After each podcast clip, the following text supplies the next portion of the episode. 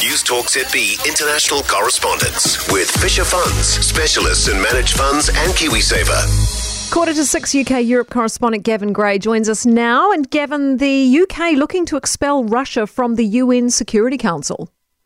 Yes, so it's being rumoured, and that Kate would remove Russia from, as it were, the top table of nations. The Prime Minister Boris Johnson says that Putin must fail. Indeed, he said he's increasingly confident he will fail.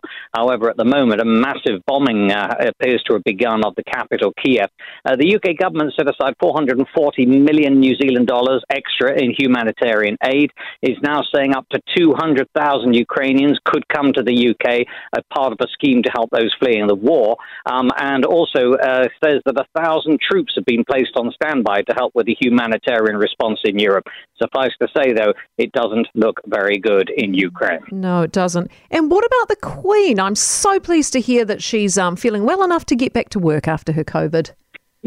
Yes, isn't that great news? So we're now being told that she's carried out two virtual engagements uh, and also some private engagements. Now I'm being told that actually yesterday she drove to Frogmore to a cottage near Windsor Castle, which is where she is currently residing, in order to see Princess Beatrice and her family, and also the Duchess of Cambridge uh, and her children. So Her Majesty driving now, so she must be feeling a lot better. Now Buckingham Palace officials say they won't give a running commentary on the Queen's health, but they are suggesting suggesting that this return to carrying out engagements does show a recovery of the 95 year old after the COVID uh, uh, symptoms started with a cold like flu. Uh, virtual audiences were conducted and carried out by video link from Windsor Castle and were done with the ambassadors of Andorra and Chad. It sounds like small beer, but I think we're all gripping onto any positive news from Windsor Castle about Her Majesty's health. Oh, absolutely. We're thrilled to bits to hear it. Gavin, thank you. Gavin Gray out of the UK for us this morning.